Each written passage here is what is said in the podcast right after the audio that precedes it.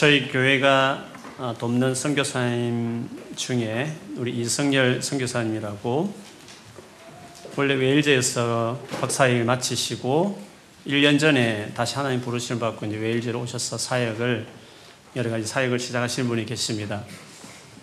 어, 필리핀에서 그 유명 신학대학 교회에서 교수 생활을 하시다가 하나님 특별히 또 부르심이 있어서 교수직과 함께 그 international 교회를 개척하셔서 더 잘 세우셨습니다. 그러시다가 중국으로 또 보내셔서 중국 온누리교회 어, international 파트를 개척하셔서 아마 지금은 뭐 독립하신 걸로 알고 있습니다. 어쨌든 그렇게 교회를 시작하셨다가 어, 다시 오고 싶지 않은 웨일즈에 있는 영국 땅에 있는데 하나님이 다시 1년 전에 부르셔서 지금 웨일즈에서 어, 사역을 시작하셨습니다.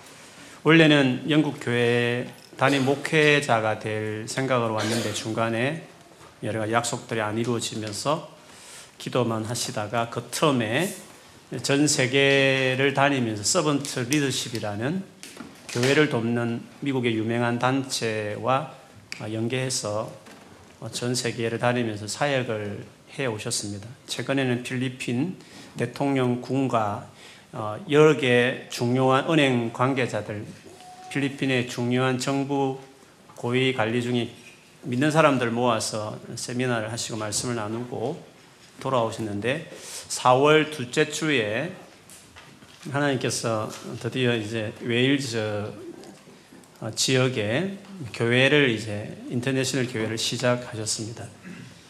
그런 모든 과정 속에서 저하고 대화도 하고 나누면서 이제 교회 개척에 대한 마음이 저도 많기 때문에 그분하고 대화를 하면서 결국 교회 개척은 전도가 이루어지지 않으면 교회 개척은 이룰 수 없다는 것을 많이 공감을 했습니다. 백날 교회 개척이 된다고 선교한다 말아도 전도 현장에 전도지 가지고 나갈 수 있는 사람이 안 되면 교회 개척도 안 되고 전도 선교도 할 수 없습니다. 영국계 무너지느니 뭐 팔리느니 백날 말해도 전도지 들고 전도 나가는 사람이 안 되면 교회 개척은 할수 없습니다. 전도가 제일 중요한 첫 스텝인데 그것이 몸에 익혀져 있지 않은 사람은 성교 말할 수 없습니다. 그래서 전도에 대한 마음을 많이 나누었고 어, 목사님도 그 부분에 대해서 어, 누구보다도 공감하시고 그 일을 하시겠다고 마음이 있었습니다. 근데 그분이 개인적으로 그간 교회도 개척도 하시고 교수 사역도 하시면서 본인이 하나님 주신 확신이 하나 있었습니다. 그것은 본인은 전도를 현장에 가기 전에 하나님이 저에게 주신 확신은 어, 정말 충분히 기도를 하고 금식과 기도로 자기 안에 뭔가 돌파구가 뚫려져야만 전도할 수 있다라는 확신이 분명하셨습니다. 그래서 먼저 개척을 하기 전에 조그만 오피스라도 기도 처소가 먼저 마련되고 거기서 충분히 기도를 한 다음에 그 다음에 길거리 전도와 도투도 전도를 하시겠다고 말씀하셨는데 이제 오피스 하나 얻으셔서 기도를 시작하신 제 기도 편지도 받았습니다. 그걸 여러분과 나누겠습니다. 그래서 어떤 세상을 향해서 뭔가 복음을 가지고 증거하기 전에 하나님 앞에 울부짖으면서 기도하면서 금식하면서 뭔가를 하나님 앞에 얻고 돌파구를 뚫은 다음에 사역 현장에 뛰어든다는 이것은 참 중요한 원리입니다. 몇 주 전에 저희가 계속 협력하고 있는 우리 안강희 선교사님이 영국의 어떤 중요한 그 선교 관계자들 모임이 있어서 주중에 오셔서 잠시 저와 뵙고 가셨는데 그분도 그런 말씀을 하셨습니다. 인도를 거점으로 해서 선교사님들이 손길이 잘 미치지 않는 그래서 현재 현지 사람들 리크루트해서 그들을 3일, 한 달, 몇 달 교육하면서 그들의 손에 의해서 교회를 개척한 현지 사람들 중심으로 교회를 시작하는 일들을 한 8년 정도 하셔서 한 300여 개의 교회를 세우고 물론 잔잔한 가정교회들은 많이 있죠. 공식적으로 자립된 300여 교회를 세우고 그들의 이름으로 교단을 만들고 그렇게 하셨는데 그분이 그 사람들이 다 힌두 교인이었다, 무슬림이었다가 돌아온 사람들이거든요. 배신도 많이 하고 영접했다가 도, 다시 돌아가고 왜냐하면 너무 핍박이 심하기 때문에 그들이 믿음을 유지하기가 상당히 어렵다고 말씀을 하시더라고요. 그래서 목사님이 늘 말하기를 본인으로 시작된 그 교회, 모든 교회들은 아침 6시부터 뜨겁게 금식하며 기도하면서 그렇게 사역을 하신다고 말씀하셨습니다. 그렇게 하지 않으면 사탄의 공격이 너무 심해서 선교가 잘 되지 않는다고. 그분 역시도 정말 하나님 앞에 기도하면서 정말 성령이 역사하셔야 사역이 이루어진다. 그 말씀을 역시 하셨습니다.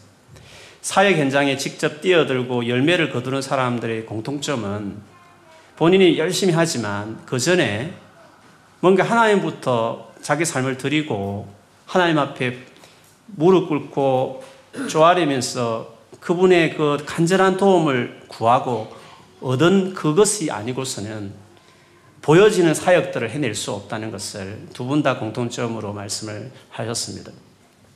사실 우리가 사도행전을 시작했지만 사도행전 역사도 수많은 교회들이 세워지고 전도가 이루어지지만 그것은 그 모든 것들이 가능했던 이유는 오늘 본문에 나온 2장에 성령께서 즉 하나님이신 하나님 영이 공동체에 임하여서 궁극적으로 그 모든 것들이 시작되고 어, 이루어졌다는 것을 보면 역시 하나님 앞에 구하고 또 하나님 주시는 뭔가 강력한 임재와 능력이 있은 다음에 그 다음에 사역들이 진행되고 열매가 거두어진다는 것을 역시도 오늘 본문에 보여주고 있습니다.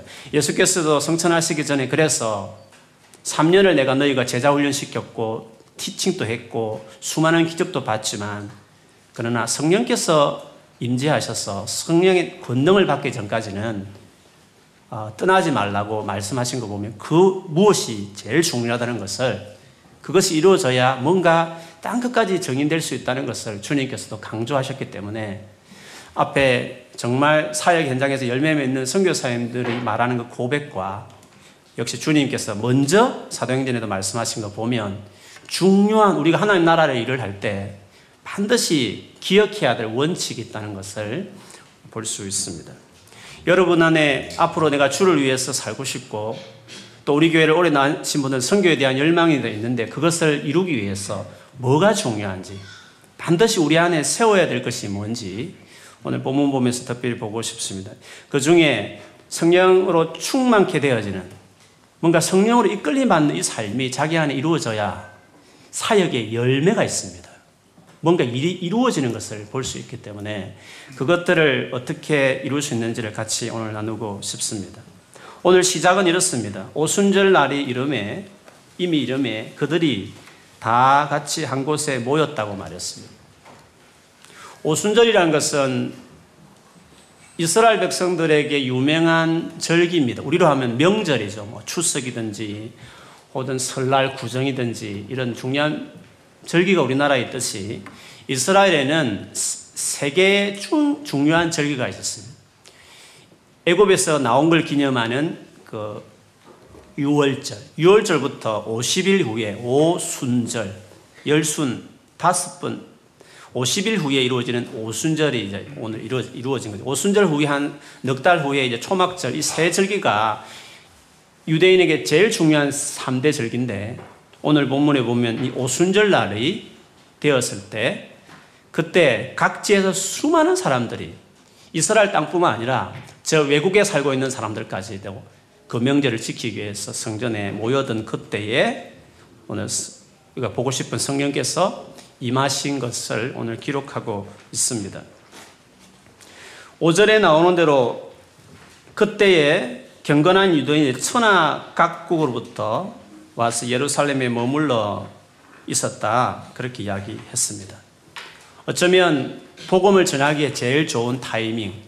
각 전 세계에서 그 당시에 올 수 있는 사람들이 다 모였기 때문에 그 도시에서 이제 복음을 전할 수 있는 좋은 어, 여건이 되었는데 그러나 이 복음을 전하는 내용은 우리가 다음 주 볼 본문에 나오고 오늘은 복음을 전하기 전에 먼저 그 공동체 안에 성령께서 임재하셔서 그 공동체 이끌어가는 사건이 먼저 있었다라는 것을 볼 수 있습니다. 이것은 우리가 밖으로 다음 주 볼 본문처럼 밖에 복음을 외치는 일들이 있기 전에 우리 공동체 안에 이 사건이 아니 작게는 내 개인 안에 이것들이 세트되어야만 밖으로 나가서 뭔가 하나님 나라의 일을 위해서 할 수 있는 일들이 가능하다는 것을 우리에게 말해 주는 것입니다. 어떻게 그러면 성령께서 임하는가? 어떻게 하면 성령이 사람을 이끌어 갈 수 있는가? 하는 것들을 오늘 좀 중요한 부분을 같이 나누고 싶습니다. 오늘 성령께서 임했다고 하는 곳에 보면 그들이 다 같이 한 곳에 모였더니 그때 성령이 임했다고 말했습니다. 성령은 뭐 설명이 좀 많이 할 수 있지만 간단하게 말하면 성령은 하나님이신데 영으로 영으로 오시는 하나님이신데 하나님이시면 어디든지 다 계시지 않겠습니까? 하나님이야 당신이 만드신 온 땅에 다 계신 분이세요. 그런데 하나님께서 강력하게 자기 실체를 드러내는 곳은 정해져 있습니다. 어디든지 하나님의 그 임재와 역사를 경험하는 것이 아니라 하나님께서 당신을 드러내는 당신의 존재를 보여주고 느끼게 하는 곳은 정해져 있습니다. 오늘 본문에 말하듯이 그들이 저 1장에 말하던 예수님의 제자들이 모여서 다락방에서 120명의 사람들이 간절하게 기도했는데 그들이 다 같이 한 곳에 모여 있었다고 말했습니다. 그때 그 모인 곳에 성령께서 언제나 어디든 다 계시지만 그런 것과 다르게 뭔가 강력하게 임하셔서 그들 가운데 오신 사건이 본문에 있습니다.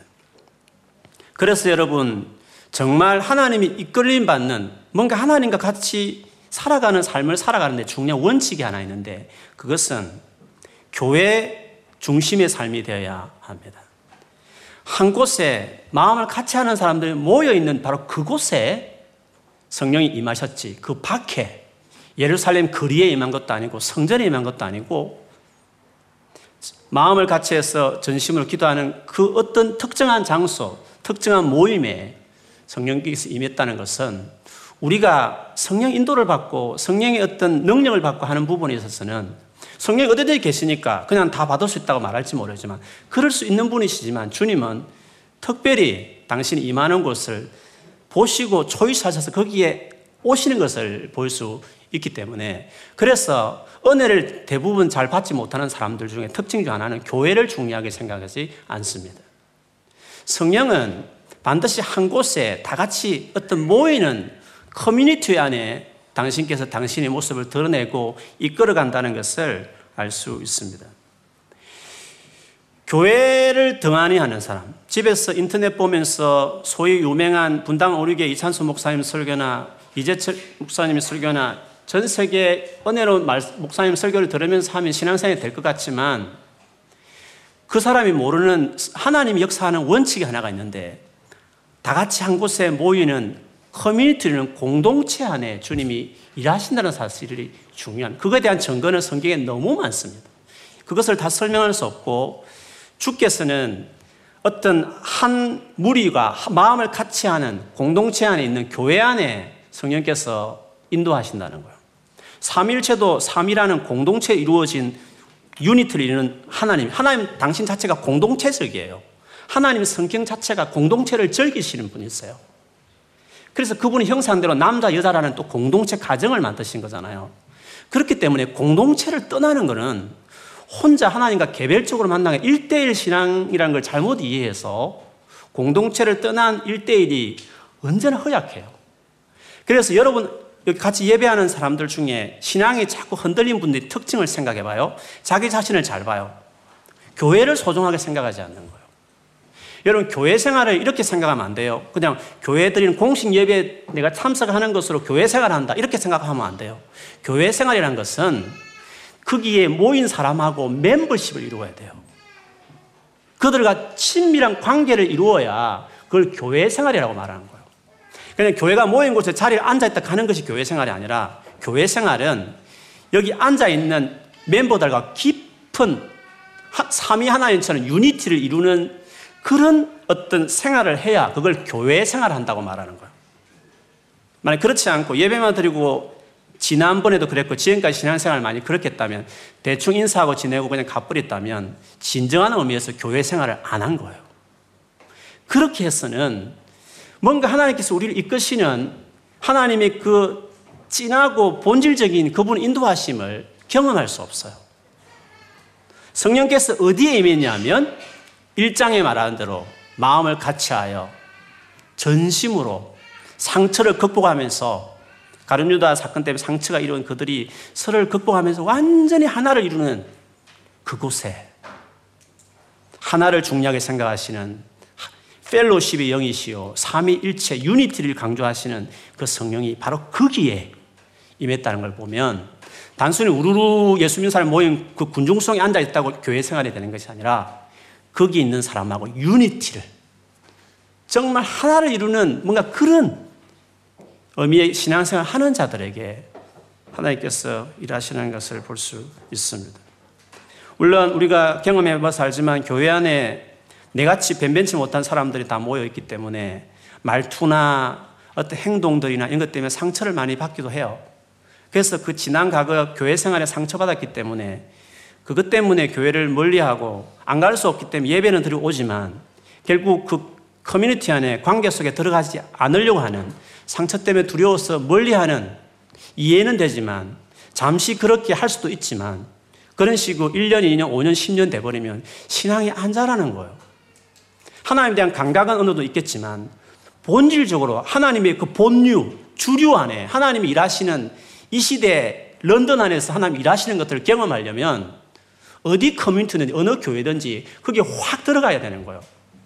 그 관계를, 관계 안에 들어가야만 하나님 일하심을 경험할 수 있습니다.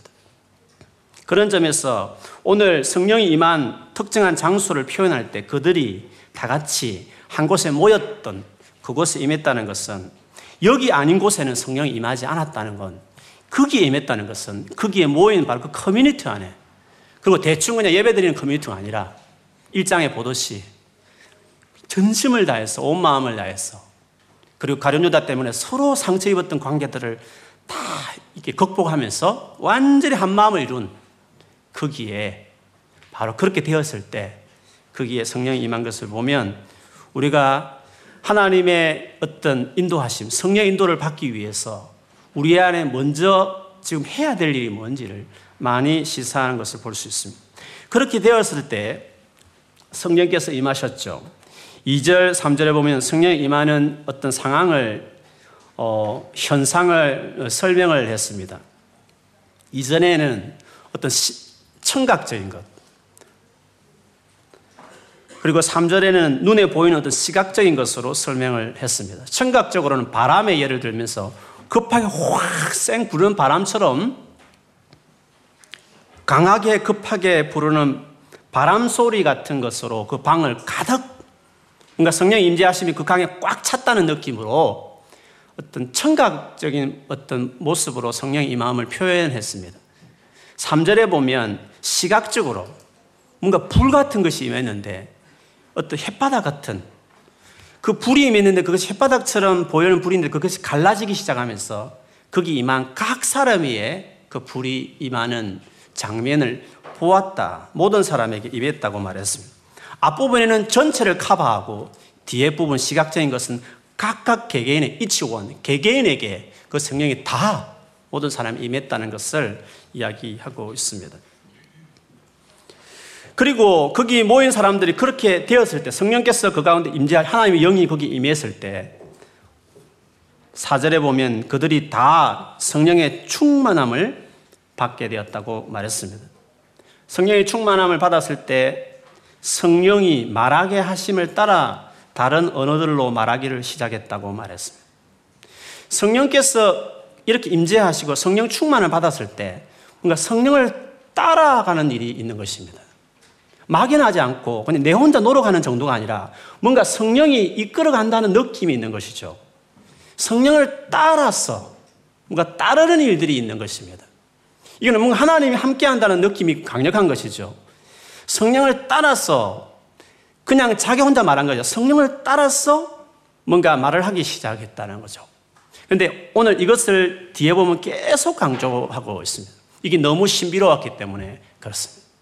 이 사람들은 갈릴리 사람들이었습니다. 북쪽에 예루살렘 사람들이 아니라 갈릴리 북쪽에 있는 사람들인데 주님이 떠나지 말라 해서 거기 머물렀는데 갈릴리 투박한 언어로 말할 수 있는 그들인데 이상하게 자기 말로 했는데 듣는 사람들이 주변에 나중에 그 소식을 듣고 수많은 사람이 몰려드는데 듣는 사람들이 오늘 본문에 보면 20개 지역에서 왔는데 동쪽, 서쪽, 북쪽, 남쪽 할 것 없이 그 당시에 유대인들이 다 흩어져 산다고 하는 모든 지역 사람들이 다 모였는데 이상하게 제자들은 갈릴리 말로 말을 했는데 갈릴리 말은 아람어였겠죠? 그 당시에 말은 아람어였으니까 아람어로 했는데 듣는 사람들은 다 자기 폰트 네이티브 자기 몰로 들려 영국 사람이 말했는데 한국말이 들리고 일본 사람 일본말이 들리고 스페인 사람 스페인말로 들리는 것입니다. 각 나라 자기 태어난 본국의 말로 들리는 사람 다 들리는 희한한 일들이 나타난 것이죠. 그래서 계속적으로 말하기 이게 어찌 된 일인가? 도대체 이런 일이 어디 세상 이런 일이 어떻게 일어날 수 있는가 하면서 온 성이 소동하는 장면이 나오는 거죠. 쉽게 말하면 사람들의 시선을 확 끌 만큼 그것만큼 강력한 끄는 건 없었을 것이에요. 나는 한국말을 하는데 듣는 사람은 다 자기 말로 듣는다는 것은 놀라운 일 아니겠습니까? 익사이팅한 일이죠. 모든 사람들이 다 시선을 집중하고 흡입되어 걷을 때 이것이 무슨 일인가 궁금하게 생각했을 때 말이 왔다 갔다 했을 때 그때 베드로가 이제 드디어 복음을 전하는 일들이 다음 주에 일어나게 되는 거죠. 오늘은 성령의 충만함이 임했을 때, 성령 충만했을 때 그 교회 공동체가 어떻게 되었나, 어떤 모습이었나, 그 상태를 표현하는 것이 오늘 본문에 집중이 되어 있습니다. 오늘 이 본문을 보면서 물론 성령을 중요하고 그 성령을 특별히 강조하는 교단들은 이 하나하나 현상에 대해서 많이 설명하려고 그래요. 예를 들면 뭐 바람의 의미가 뭔지, 불의 의미가 뭔지, 그리고 여기 있으면 각 나라 언어로 말하는 것에 대해서 방언의 차이라든지 이런 것들 현상에 대한 설명들을 많이 하려고 합니다. 그렇지만 그것 때문에 어떻게 보면 성령은 신비롭고 놀랍기 때문에 그런 것들을 많이 듣기도 하고 성경뿐만 아니라 또 그런 체험을 하신 많은 성도들의 이야기가 있기 때문에 그렇게 들을 때마다 우리는 그런 체험들을 사모하고 그런 걸 기대하고 하는 것은 당연하죠. 뭐 그런 마음을 갖는 것은 기한 일이라고 볼 수 있습니다. 그런데 여러분 그것을 사모할 때 기억할 것은 성경을 보면 알 수 있지만 그 모든 현상들이 다 모든 사람에게 일어나거나 그것이 똑같은 현상으로 다 나타나지 않는다는 것입니다. 어떨 경우는 성령께서 임하시지만 이렇게 표면적으로 놀라운 어떤 현상을 동반해서 일어나는 경우도 있지만 그렇지 않는 경우도 많이 있다는 것이에요. 예를 들면 2장 끝에 가보면 3천 명이 회심하는데 회심할 때 그들이 이런 현상을 다 경험했느냐? 경험했다는 이야기 나오지 않아요. 120 말고 3천 명이 회심할 때는 이런 놀라운 성령 임재하심을 그들이 경험한 건 아니었어요. 어떤 경우에는 그냥 경험 없이 성령이 임하시기도 하는 것이죠. 사도행전을 보면 초자연적으로 성령 임하는 증거를 보여주는 강력한 샘플은 한 3개, 4개 정도 있어요. 사도행전 8장, 사도행전 10장, 물론 뭐 18장도 있지만 그때는 좀 강력하고 오늘 2장 같은 이 현상을 동반하는 어떤 성령의 임재하시 있었어요. 그런데 사도행전이 그렇게 현상을 집중할 때는 이유가 다 있어요. 뭐 2장이야 교회 사적으로 교회가 최초로 성령이 내면에 임하는 장면이었기 때문에 이 장은 첫 사건이었기 때문에 현상을 동반한 건 너무 중요해요. 그리고 8장에는 또 현상을 동반하는 성령 임재가 있었는데 그 8장은 사마리아 사람들을 위해서 빌립이 복음을 전하고 베드로와 요한이 안수할 때 성령이 임하거든요. 그때 어떤 현상적으로 나타나요. 그리고 10장에 보면 고넬료와 고넬료는 우리로 하면 이방인이에요. 유대 사람들 보기에는 본토 사람들이 아니에요. 이방인 고넬료와 그의 가족과 친구들이 베드로를 초청했는데 베드로가 설교할 때 이런 오순절 같은 성령이 임하거든요. 그 의미는 하나님 입장에 봤을 때는 사마리아는 또 하나님의 정식 백성으로 받아들이기 힘든 사람이었어요. 이방인은 말할 것도 없었죠. 그래서 하나님은 강력한 사인을 주어서 진짜 내 백성이 많다, 맞다는 것을 보여주기 위해서 현상을 동반했었어요. 그러나 그 외에는 그냥 제너러스예요. 그렇기 때문에 성령 역사하시면 수많은 현상이 일어나지만 현상을 추종할 수 없는 이유는 같지 않다는 거예요. 사모하는 건 맞지만 반드시 그런 현상이 나도 일어나야 된다라고 고집하는 것은 지혜롭지 못한 거예요. 열어놓되 그것은 어떻게 될 수 없는 것이에요. 사도행전에 말하는 것은 이런 현상을 사모해야 돼, 이런 일어난다는 걸 강조하기 위한 것이 아니라 받아들일 수 없는 사마리아인들과 이방인들을 주님이 받아줬다는 것을 사람들이 확실하게 부정할 수 없도록 하기 위해서 그 목적으로 현상을 보여줬을 뿐이지 그 현상을 목적 삼아 사모하라고 의미해서 사도행전에 기록하지 않았다는 것. 본문의 의도를 우리가 잘 이해하는 게 필요해요. 어쨌든 오늘 성령께서 임하셨을 때 중요한 현상은 공통점은 성령을 따라가는 뭔가가 있었다는 거. 그러니까 성령이 이끌림 받아서 오늘 말하는 것이 강조되었지만 이것도 다 공통점은 말할 수 없는 거죠. 이 시대에는 exciting한 사건, 이만큼 exciting한 사건이 없었기 때문에 이것을 하나님이 이 현상을 드러냈을 뿐이지 이것을 모든 시대, 모든 곳에 다 일어나야 된다라고 말하는 것은 이 본문의 의도하고 맞지 않는 것이에요. 중요한 것은 성령의 인도를 받았다. 뭔가 성령의 이끄심을 받았다는 거죠. 어떤 사람은 이런 모양으로, 어떤 사람은 저런 모양으로 나타날 수 있겠죠. 그런데 성령께서 우리를 이끄실 때, 성령을 따라갈 때 공통점이 하나 있어요. 그 공통점에 대해서 오늘 본문 11절에 이것을 제가 설교 제목을 정했는데요. 11절 말씀 한번 같이 읽어보겠습니다. 시작.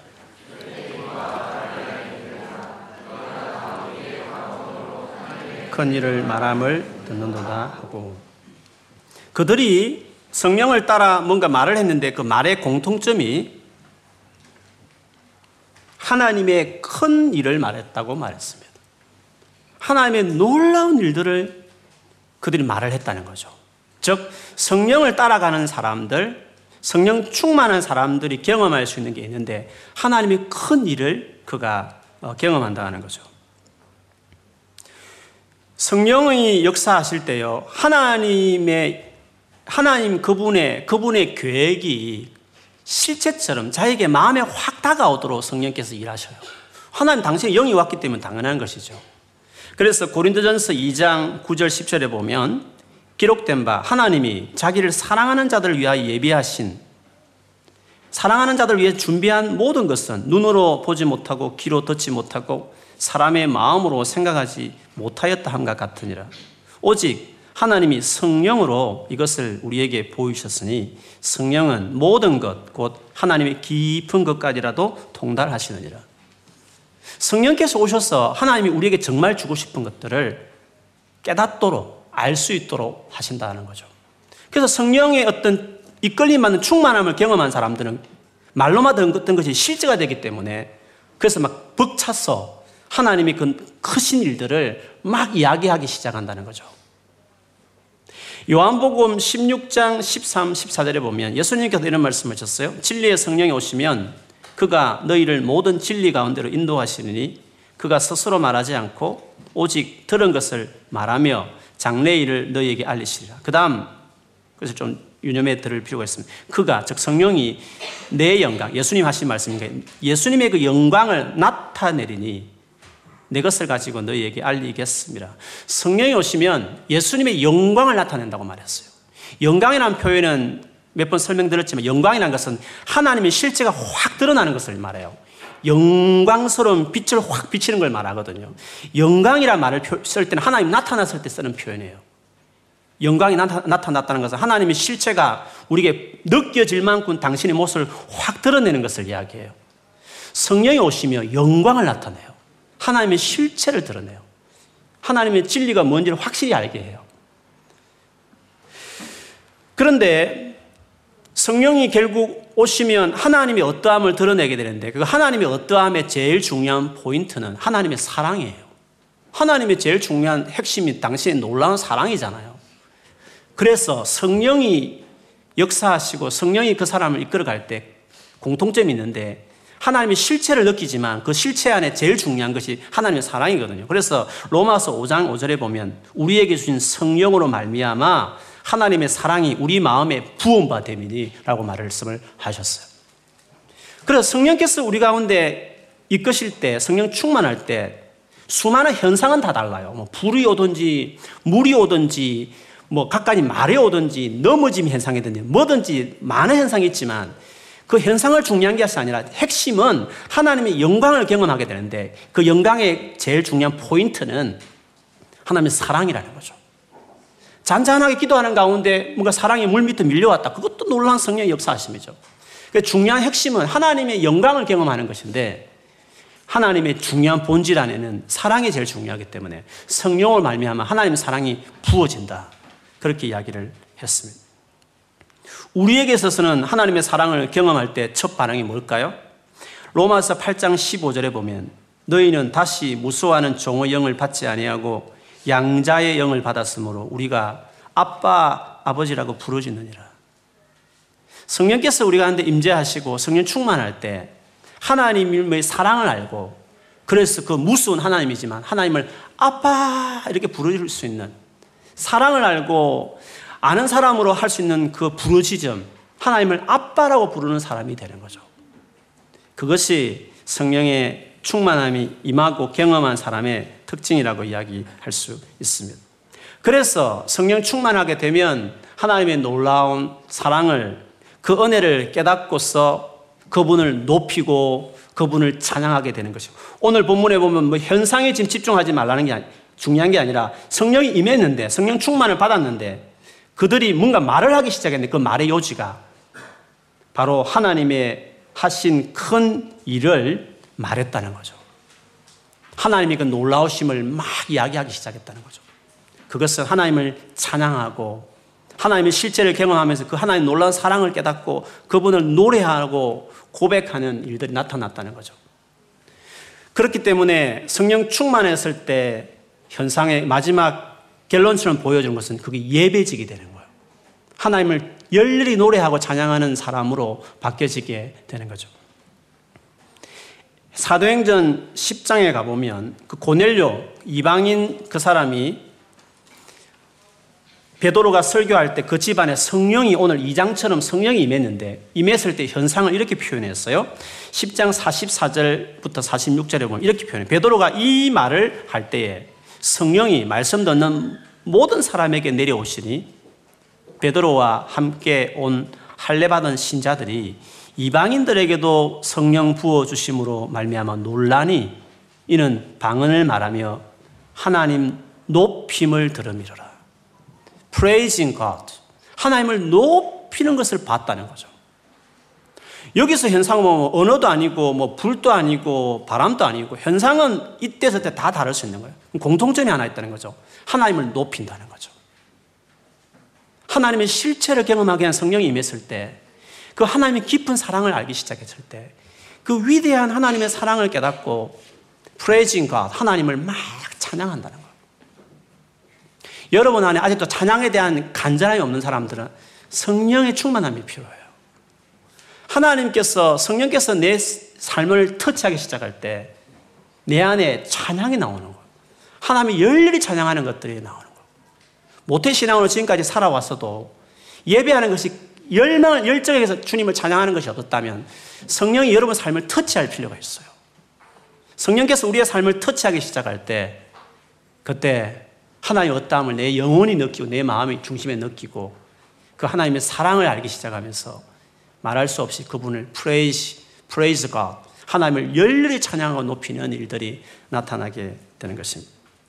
에베소서 5장 그 18절 성령 충만을 받으라고 말하는 그 구절도 보면 그 뒤에 이어 나온 말씀을 보세요. 제가 읽어드리면 이렇습니다. 에베소 5장 18절에 21절에 보면 술 취하지 말라. 이는 방탕한 것이니 오직 성령으로 충만함을 받으라. 왜요? 이어서 보면 시와 찬송과 신령한 노래들로 서로 화답하며 너희 마음으로 주께 노래하며 찬송하며 범사에 우리 주 예수 그리스도 이름으로 항상 아버지 하나님께 감사하며 그리스도를 경외함으로 피차 복종하라. 여기도 성령 충만을 받으라 한 다음에 이어서 나오는 수많은 구절들이 다 예배적이에요. 시와 찬송과 신령한 노래들로 화답하고 마음으로 죽게 노래하며 찬송한다고 이야기했습니다. 성령은 단순한 어떤 현상을 체험했네 이것이 어떤 중요한 부분이 아니라 어떤 체험을 했든지 간에 성령께서 오시면 중심의 요지는 하나님을 알게 하는 거죠. 특히 하나님의 사랑을 알게 하는 거죠. 그래서 그 하나님을 노래하게, 높이게 되는 거죠.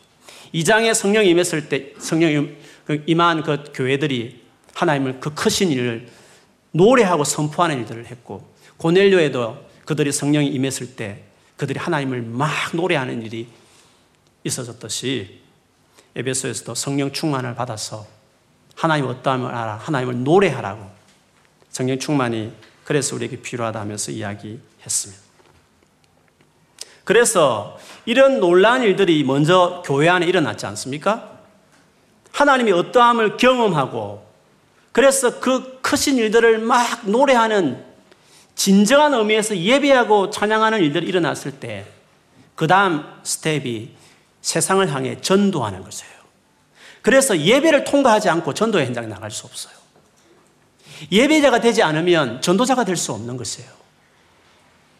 예배하면서 진정한 의미의 예배, 하나님 영광을 경험하고 하나님 사랑을 경험하고 성령으로 말미암아 하나님 어떠함이 자기 가슴에 부딪혀 오지 않는 사람들은 저 오늘 2장 1절부터 13절의 사건이 없으면 그 다음 14절부터 이후에 전도 현장에 갈 수가 없는 거예요. 여러분이 전도를 만약에 할 수 없다면, 전도하는 것을 끊기는다면 앞에 이 사건이 없는 거예요. 진정한 의미에서 하나님을 열렬히 찬양하는 예배자가 되어 있지 않았기 때문에 그렇게 간절히 노래하고 싶은 그 하나님을 증거하는 전도를 할 수 없는 것이에요. 그래서 우리가 세상을 향해서 나아가기 전에 성교하고 전도하기 전에 한 곳에 모여있는 이 교회 공동체 안에 부흥이 일어나야 되는 거예요. 어떤 부흥? 성령이 임재하셔서 그것이 뭐 어떤 현상을 말하는 것이 아니라 어떤 식으로든지 간에 그 교회에 맞게끔 여러분 걸맞게 성격에 맞게끔 성령께서 방문하셔서 터치하셔서 하나님 어떠함을 알게 하고 그래서 praise God 하나님을 열렬히 높이고 찬양하는 일들이 일어났을 때 그 다음에 그들이 이제 그 다음 then 하나님의 복음을 예수 그리스도의 복음을 전하는 일들이 나타나는 거예요. 그래서 예배가 첫 번째고 그 다음에 복음을 전하는 게 두 번째가 하는 거예요. 주기도문을 보세요. 하늘에 계신 우리 아버지 이름이 거룩하게 여겨지길 예배잖아요. 그 다음에 하나님 나라가 임하고 뜻이 이 땅에 펼쳐지는 것은 성교를 말하는 거예요. 예배, 예배라는 그것이 자기 삶의 간절한 기도 제목이 되어 있지 않는 사람은 하나님 나라와 뜻을 구하는 그 일을 할 수가 없어요. 그래서 성령 충만의 핵심은 하나님의 사랑을 알고 하나님을 노래하고 참여하고 예배하는 것들이 우리에게 있는 것이에요. 그것들이 자기 안에 이루어졌을 때 하나님은 그 사람을 통해서 그 사람을 통로 삼아 성령을 세상에 이제 퍼붓는 거예요. 성령 역사하심이. 세상을 바꾸고 변화시키는 구원하는 일들을 이제 이루어가기 시작하게 되는 거죠. 먼저 교회에 성령을 부으시고 그 성령을 역사 성령 충만한 그들이 이제 세상을 향해 나아가서 복음을 전함으로 세상을 건지는 일들이 이루어지게 된 것을 볼 수 있습니다. 우리가 이런 하나님 나라를 위해서 살아갈 사람으로서 이 프로세스를 잘 기억할 필요가 있어요. 저도 런던 안에 부흥을 보기는 하고 런던에 수많은 사람들이 주 앞에 돌아온 것을 기대해요. 뿐만 아니라 그 기점으로 해서 전 세계 도시 안에 다 부흥이 있기를 바라요. 그 일이 일어나기 전에 제가 소망하는 것은 오늘 주님께서 성경 전체를 보여주는 중요한 원칙들이 있는데 그 원칙을 잘 보여주는 어, 말씀이 예수님이 십자 돌아가시기 전에 요한복음 17장에 보면 마지막에 간절히 기도한 기도의 내용이 나와요. 거기 보면 기도는 두 가지 내용이 있었어요. 그 기도 다음에 오늘 사도행전 2장이 있다고 말할 수 있는데 그 기도는 크게 두 가지예요. 하나는 저들을 하나님의 말씀으로 거룩하게 해달라고 기도했어요. 여러분, 우리가 부흥을 기대하고 교회를 오래 다닌 사람들은 뭐 간정들은 나도 성령 경험했으면 좋겠다. 나도 좀 하나님을 체험했으면 좋겠다. 이런 간절한 기도를 다 가지고 있을 거예요. 그런데 여러분, 하나님의 임재를 경험하는 것은 그냥 사과 밑에서 입을 쩍 벌리면 열매 기다리기를 열심히 기도하면 떨어질 거야. 이렇게 게으르게 기다리면 안 되는 거예요. 성령께서 임하는 것이 그렇게 뭐 쉽게 이루어질 일이면 주님이 처음 제자를 불렀을 때부터 바로 성령을 주사 오랐어요. 성령께서 임하기 전까지 준비 단계가 필요한 거예요. 무슨 말이냐면 여러분이 개인적으로 여러분 안에 예배가 회복되어지고 막 살아나는 하나님을 찬양하고 그래서 그 뛰쳐나가서 복음을 전하기 위해서 성령 충만함이 있기 전에 그 성령 충만함이 있으려면 복음서를 거쳐서 사도행전을 와야 되는 것이에요. 예수께서 3년의 기간 동안 했던 중요한 첫 번째 과정은 하나님의 말씀으로 그 제자들을 티칭하는 일을 하셨어요. 가치관을 바꾸는 거예요. 세상을 향해 나아가든 성공과 출세를 위해 살아가는 그 가치관을 뜯어 고쳐야 하는 거예요. 그래서 하나님 나라와 을을 구하는 가치관으로 바꾸는 작업이 필요한 것이에요. 말씀으로 가능한 거죠. 하나님 말씀의 가치로. 하나님 말씀으로 돌아가는 사람. 즉, 회개하고 세상을 향해 가던 우리의 발걸음을 돌이켜서 철저하게 하나님의 그 뜻과 하나님의 그 마음과 하나님 기뻐하시는 그것을 위해서 살겠다는 생각이 바뀌어지는 삶의 태도가 달라지는 것이 필요한 거죠. 그래서 주님은 그걸 제일 먼저 기도했어요. 주님, 저들을 말씀으로 더 구별되게, 더 깨끗해지게, 정말 하나님의 위대한 사람으로 바뀌어지게, 그거를 간절히 첫 번째 기도하셨어요. 그 다음에 두 번째로는 아버지와 내가 하나인 것처럼 저들이 하나가 되게 해달라고. 유니티, 연합을 이루게 해달라고. 그거를 간절하게 기도한 것을 볼 수 있습니다. 그래서 여러분, 우리가 성령, 성령 말들 많이 하지만 계속 죄를 짓고 대충 자기 생각도 살고 자기 소원 성취만 위해서 교회 왔다 갔다 하고 그냥 대학 들어가는 것, 직장 다니는 것, 결혼하는 것, 자기 필요만 해서 맨날 그것만 구하고 있는 채로 하나님의 영광과 하나님 뜻을 위해 살고자 열망은 전혀 없는 아직도 삶의 습관과 틀과 가치를 바꾸지 않는 채로 계속 앉아서 뭔가 체험만 하겠다고 앉아 있는 것은 뭔가 안 맞는 것이에요. 그리고 정말 허물 많고 죄 많고 상처투성인 사람들과 하나 되는 즉 교회 공동체 안에 들어와서 정말 상처를 주지만 마음에 안 드는 사람도 많지만 품어가고 용납하고 용서하면서 사도행전 1장처럼 아버지와 하나인 것처럼 저들이 하나 되게 하는 그 훈련, 공동체 훈련들, 관계 훈련들, 사랑해내는 훈련들을 그를 잘 밟아가는 훈련받고 연단받고 그렇게 세워지는 이 과정이 우리에게 필요해요. 그래서 여러분 죄를 짓지 않으려고 하는 거룩한 삶, 그리고 사람을 정말 사랑하려고 하는 상처 입은 관계들을 극복하면서 하나를 이루고자 하는 다 그 훈련 하나님 다 시키고 계실 거예요. 그거를 잘 밟아온 다음에 그때 같이 마음을 합해서 사도행전 1장에 말하는 것처럼 간절하게 하나님 앞에 기도하기 시작할 때 그때 성령께서 방문하시는 거예요. 바로 그런 곳에 방문하는 그런 교회에 그런 개인에게 그런 가정에 성령께서 임재하시는 거죠. 그렇게 하시면 하나님을 더 깊이 경험해서 열렬히 예배하고 그러니까 예배하는 그들이 드디어 성령께서 그 사람을 통로 삼아 세상을 바꾸어 내는 일들을 하게 되는 거예요. 그래서 성교를 제대로 하는 교회는 예배가 다 살아 있어요. 예배가 살아 있지 않으면 성교할 수 없어요. 다 프로젝트처럼 일하게 돼 있어요. 하나님을 대한 이 영광을 경험하지 못한 사람은 성교 현장도 나갈 수 없을 뿐만 아니라 성교해도 다 일처럼 그렇게 하게 돼 있어요. 이 스텝이 중요한 거예요. 예수님께서 요한복음 17장 마지막 끝에 보면 이런 말씀을 하셨어요.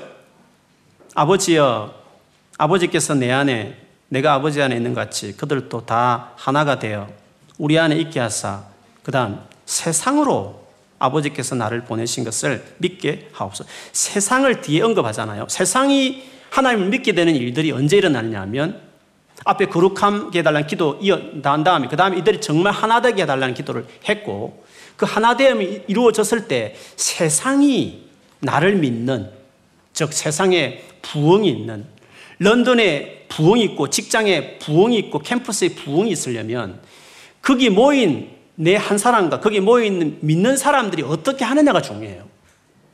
그들이 하나님 앞에 죄를 떠나 말씀으로 돌아가는 거룩한 결단들이 일어나야 되는 것이에요. 그래서 모든 부흥에 보면 다 회개 운동이 있었어요. 그 다음에 그들 안에 상처 주었던 것들을 서로 용서를 구하며 그럴 수 없이 하나를 이루기 시작할 때 거기에 성령 임하고 그 임한 그 성령이 이제는 세상을 향해 흘러서 웨일즈를 바꾸고 평양을 해서 우리 한국 전층을 다푸고 미국을 덮어서 부흥이 전 세계를 뒤엎듯이 성령이 임해야 되는데 그냥 가만히 앉아서 밤낮 기도만 앉았으면 성령이 임하는 게 아니라 두 가지 주님 앞에서 해야 될 중요한 삶의 틀을 바꿔가면서 맞춰가는 결단과 헌신들이 우리에게 필요한 것이죠. 17장 그 23절에도 똑같아요. 내가 그들 안에 있고 아버지께서 내 안에 계시어 그들로 온전함을 이루어 하나가 되게 하려 함은 아버지께서 나를 보내신 것과 또 나를 사랑하신 같이 그들도 사랑하신 것을 세상으로 알게 하려 함이로소이다. 라고 말씀을 하셨습니다. 여러분, 런던에 부흥이 있게 되려면 우리 교회가 어떠해야 하느냐가 중요해요.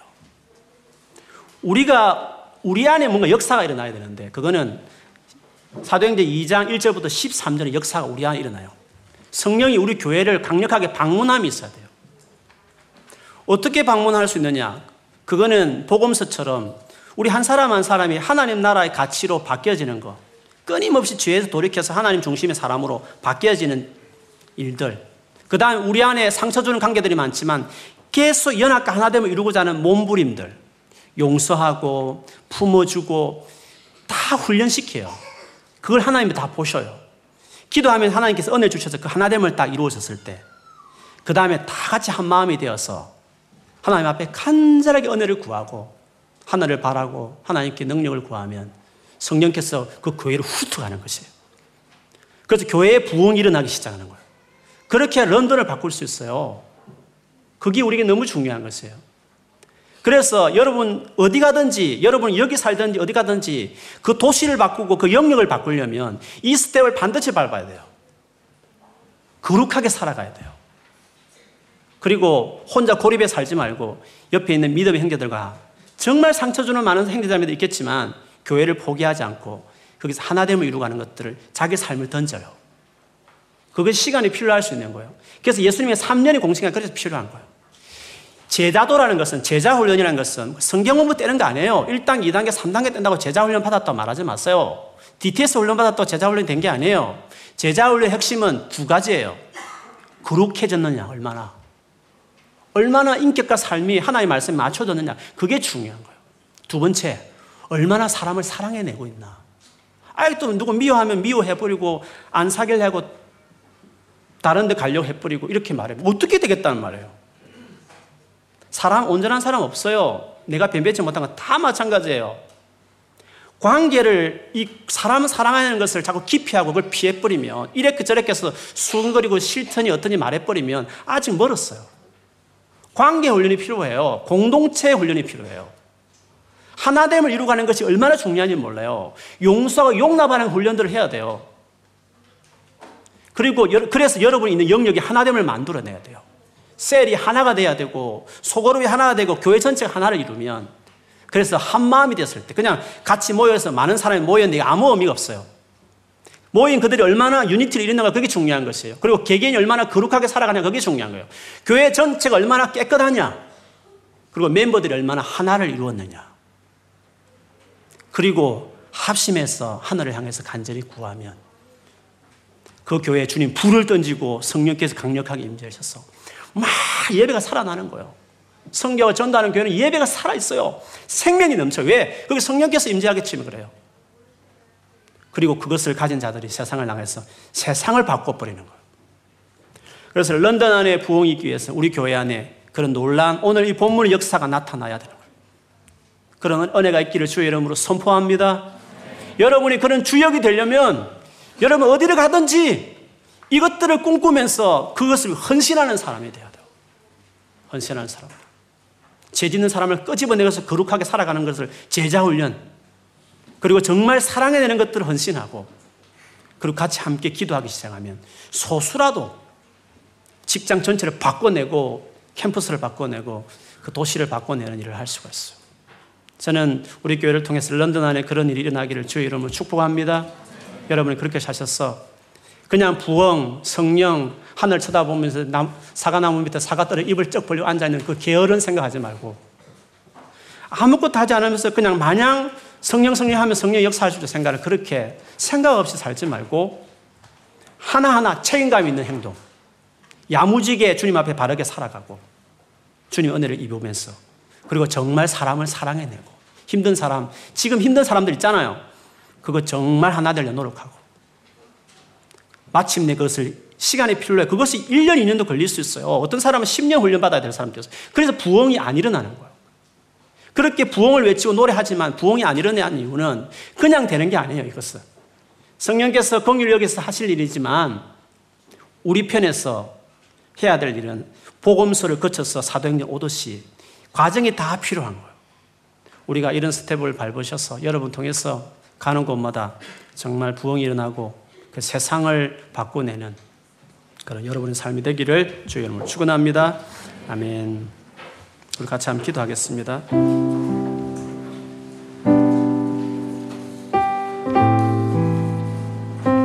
우리가 기도하기는 하나님 오늘 본문에 있었던 이 사건 성령이 우리 가운데 임하셔서 우리를 이끌어 가시고 우리는 그분을 따라서 오늘 본문에 말하듯이 우리는 성령을 따라서 뭔가를 하는 성령 충만해서 하나님 하신 큰 일을 선포하고 노래하고 예배하는 이 놀라운 일들이 내 개인의 삶 안에 일어나기를 기도하십시오. 그리고 특별히 우리 꾸미는 교회가 예배할 때마다 성령이 이 놀라운 임재하심이 있어서 감격에 찼어 더 예배하는 교회가 될 수 있도록. 그렇게 되기 위해서 끊임없이 죄에서 떠나고 세상의 가치를 버리고 하나님 나라 가치로 자기 삶을 또 세워가고 그리고 상처 주는 사람 이래서 저래 싫다고 그냥 헤어져 버리고 말도 안 하고 지내고 살고 그냥 형식적으로 어쩔 수 없이 만나고 이렇게 계속 살면 우리가 너무 어려운 것이 끊임없이 말씀하신 용서하고 용납하고 이해하고 힘든 마음 가슴에 안고 기도하면서 그 사람 마음에 품을 풀 때까지 끊임없이 나를 낮추고 쳐서 주님처럼 정말 형제를 그렇게 사랑하는 그런 사람 하나하나의 결단들이 부흥으로 가는 가장 실질적인 내가 해야 될 순종이에요. 부흥은 그냥 값싸게 가만히 앉아 있어서 주님 부흥 주세요. 부흥 일어나게 해주세요라고 앉아 있는 게 아니라 여러분이 짓는 죄에서 벗어나고 힘든 사람을 사랑하는 그것이 구체적인 우리가 해야 돼. 하나님 앞에 향한 우리의 준비라고 말씀했어.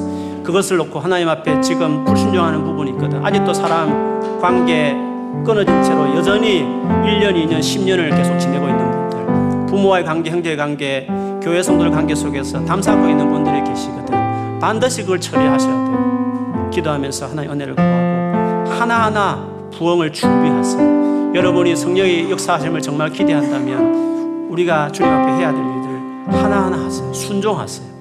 그러면서 같이 간절히 구하면 여러분 삶을 성령이 휘짓고 여러분 이끌어가며 성령을 따라서 살아가는 세상을 바꾸는 영향이 있는 삶을 살아가게 될 것입니다. 그렇게 순종하고 그렇게 결단하고 그렇게 살 수 있도록 은혜를 구하고 우리 꾸미는 교회를 통해서 런던 안에 정말 성령이 흘러가는 강력한 관으로 공동체가 세워지고 쓰임 받도록 주님 날마다 예배할 때마다 우리 꿈 있는 교회 안에 이런 성령 임재와 부흥과 온 마음을 다해 주님을 높이는 예배함이 우리 교회 안에 이루어질 수 있도록 해달라. 우리 교회를 위해서도 같이 한번 소리내어 기도하겠습니다. 하나님 아버지 감사합니다. 성령이 임재하지 않고서는 성령 충만하지 않고서는 우리가 세상을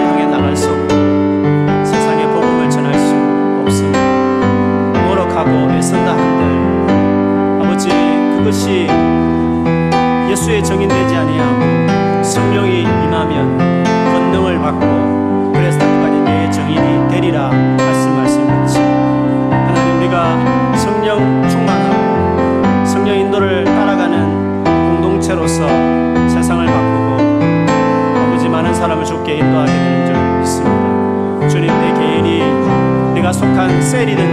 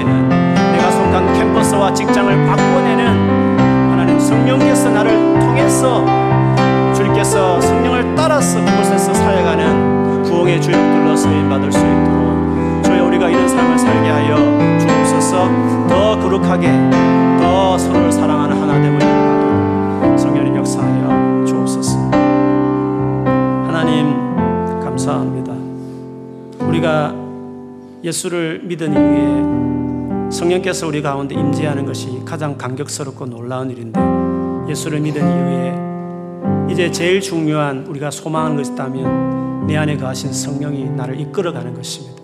성령을 따라서 내가 말하기도 하고 성령을 따라서 뭔가 하기도 하는 성령 충만한 삶을 살아가는 것이 우리에게 가장 열망하는 소망 중에 하나입니다.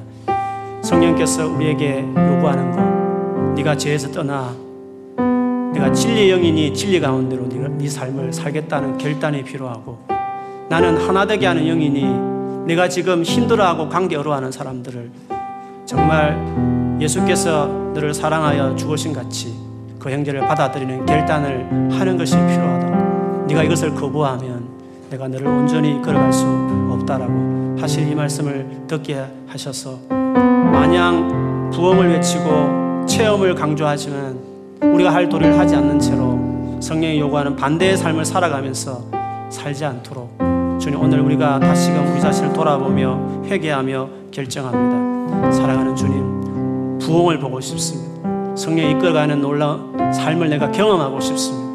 나를 통해서 이 힘든 직장과 캠퍼스 안에서 가정 안에 어둠이 짙은 이곳에서 빛을 발하는 사람이 되고 싶습니다. 정말 성령이 하지 않고서는 고칠 수 없는 사항들이 너무너무 많습니다. 하나님과 함께 일하는 성령과 함께 동역하는 그런 부흥의 주역으로 우리가 다 쓰임 받을 수 있도록 축복하여 주옵소서. 우리 교회가 런던 안에 이 얼굴도미 짙은 이곳에 하나님 부흥을 이루고 하나 성령이 방문하여 런던을 훑어가도록 성령이 방문할 그릇으로 우리 교회가 잘 준비하고 더 나아갈 수 있도록 주께서 인도하여 주옵소서. 예수님 이름으로 기도합니다.